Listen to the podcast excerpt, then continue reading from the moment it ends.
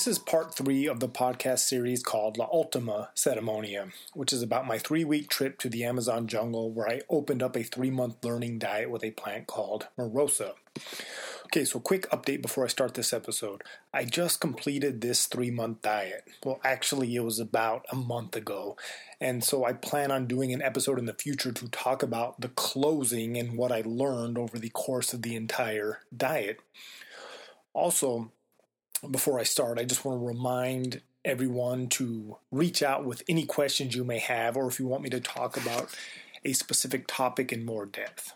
Also, podcast gear is available, right? You can support the show this way. Uh, so, I encourage you to get yourself a deeper you go, the weirder it gets t shirt or hoodie.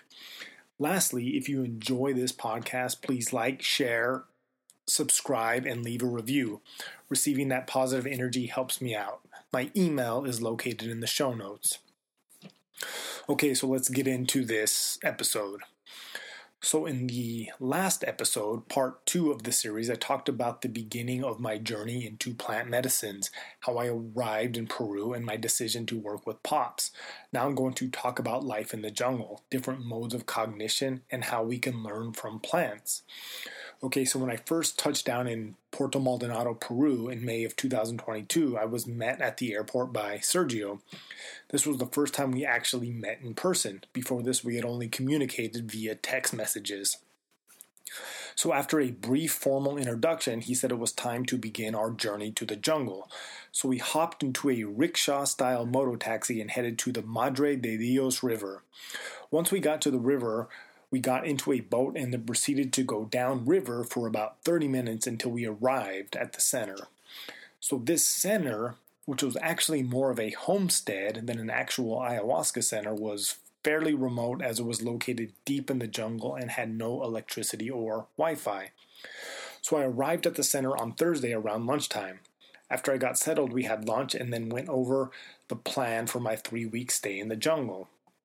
So the general plan was to have three ceremonies Thursday, Friday, and Saturday night in order to prepare me energetically so that I could better connect to Marosa.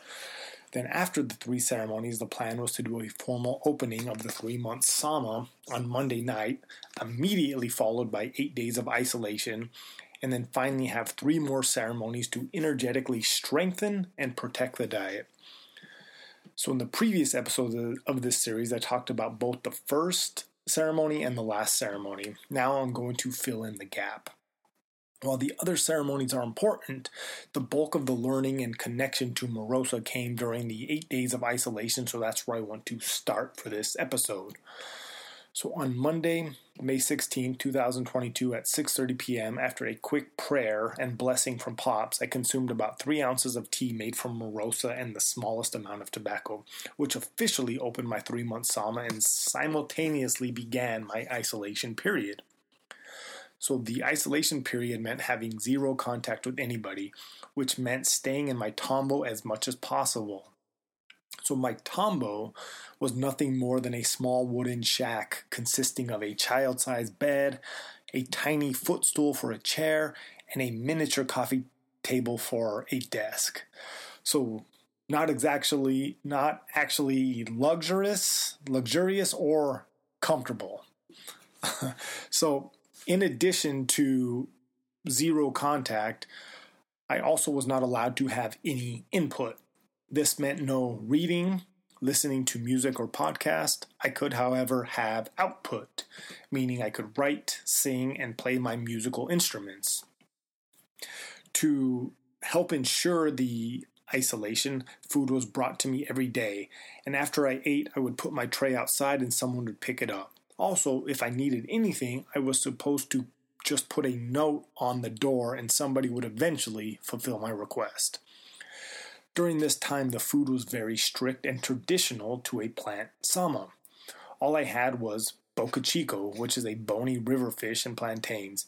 The fish was actually pretty good, however, the problem with it was the bones. It's called bony river fish for a reason, and let me tell you, there are so many bones in boca chico, it seems to break the laws of anatomy, and as a result, you must eat it with your fingers. In order to eat it, you pinch off a small bit of meat, shred it with your fingers, looking for and removing the tiny bones. There are so many bones that it takes about 20 minutes to eat what is maybe 4 to 6 ounces of meat.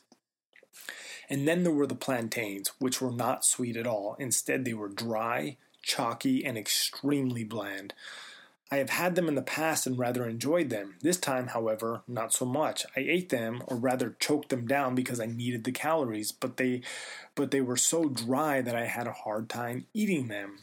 Also, the food during my isolation contained no salt, oil, or any spices, just plain fish and unripe stale plantains cooked over an open fire. It doesn't get any simpler or blander than this. Not to mention, I couldn't have any coffee, so it was just water. That was the only beverage I could drink.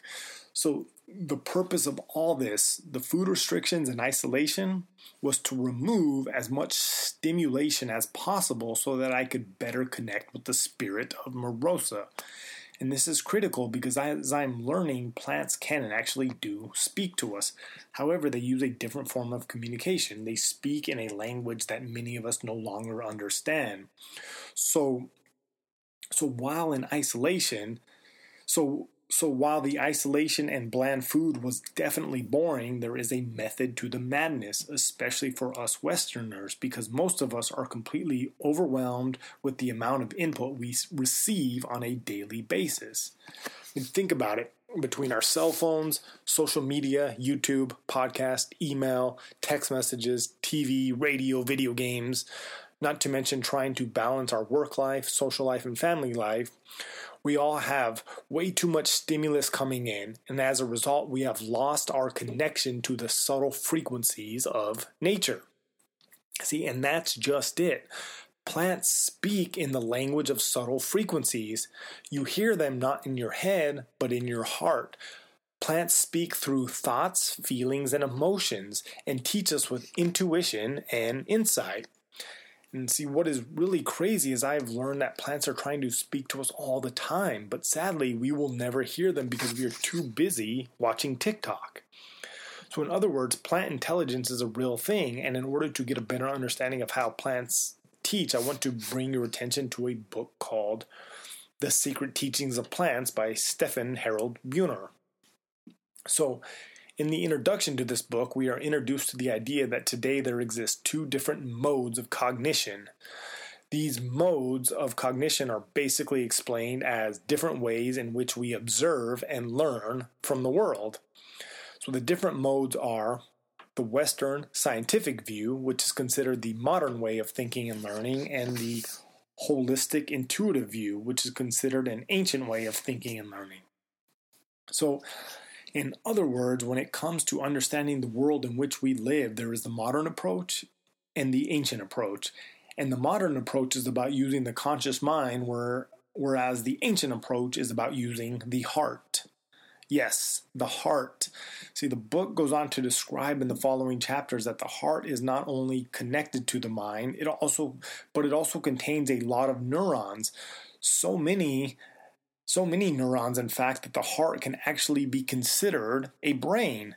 And this actually makes sense from an energetic standpoint. See, the seventh Hermetic principle, the principle of gender, says that everything has masculine and feminine energy associated with it. And when it comes to how we learn from and interpret the world, this principle applies. See, our brain is associated with masculine energy, and the heart is associated with feminine energy. Our brain operates in the realm of logic and reason, whereas the heart operates in the realm of intuition and emotion. Now, if you remember anything from the principle of gender, it is that we need to find balance between the masculine and feminine energies. We need both logic and intuition in order to thrive we need to use both our brain and our heart to interpret the world to interpret and learn from the world. However our modern lifestyles have thrown us completely out of balance and most of us are stuck in our heads. Most of us only interpret the world with our conscious mind and we and we ignore or are unable to understand the information coming from our heart. So with that being said i want to go into a little bit more detail about these different modes of cognition So, the modern way of interpreting the world is based in science. It's based in logic, reason, and facts. It is very masculine, mechanical, linear, and is a reductionist view of the world. And this approach mostly takes place in our conscious mind.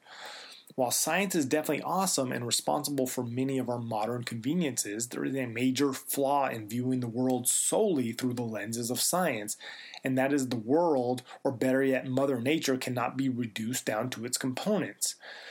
It cannot be understood just by looking at data points. The truth is, Mother Nature is complex, intricate, interdependent, and extremely subtle, meaning a lot of what happens in nature can't be measured or quantified. For example, science has reduced food down to its components, transforming food into nothing more than units of energy called calories, which are composed of fats, carbohydrates, and proteins. In other words, when science tries to understand the impact of food on your health, it reduces food to its core components and counts calories and macronutrients. While this might sound good in theory, the problem is food is more than its measurable qualities. For example, in order to lose weight, a doctor, nutritionist, or fitness professional who bases their mode of cognition solely in science will say that you should count calories and that the only way to lose weight is to eat less calories than you burn. In other words, weight loss is all about calories in minus calories out. This approach is flawed for a couple reasons. See, we know all calories are not equal. For example, 400 calories of steak, 400 calories of ice cream, 400 calories of spring salad mix, and 400 calories of bread are all completely different. Your, and your body will react to each of those foods completely differently. And they will and those foods will affect your physical, mental, and spiritual health differently because reducing food down to its components removes the essence, the spirit, and the synergistic effects of food. Then, to take it to an even deeper level, we all know that food that is made with love is always better for you than, f- than food that is made without it. In other words, a home cooked meal is way better for your overall health compared to the same meal made at a restaurant. Of course, there is no scientific way to prove this, but we all know it's true.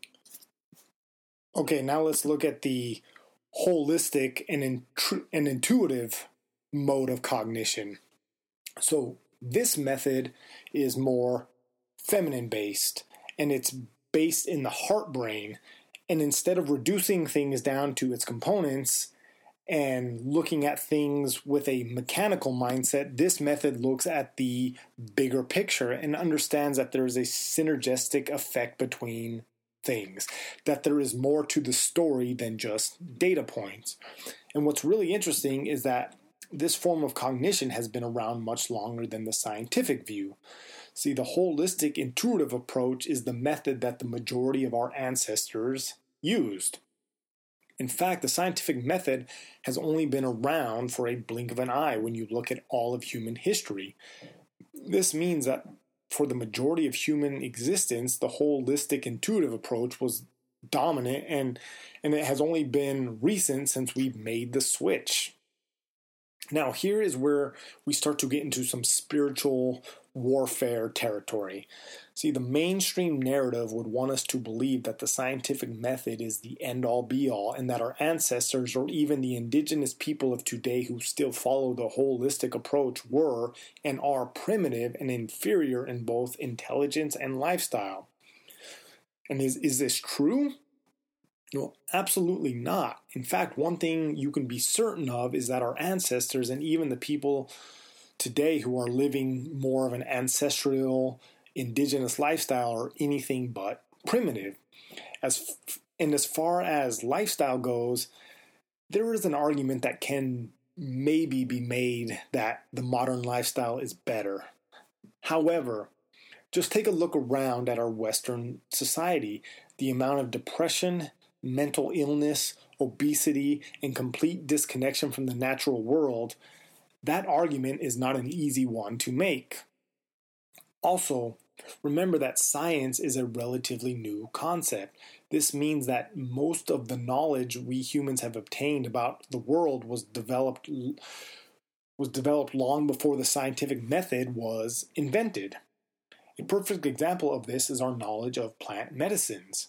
How did we discover that certain plants have medicinal qualities? Right? Do you really think this was all done on just trial and error? Or do you think that there was some other intelligent guiding force behind everything?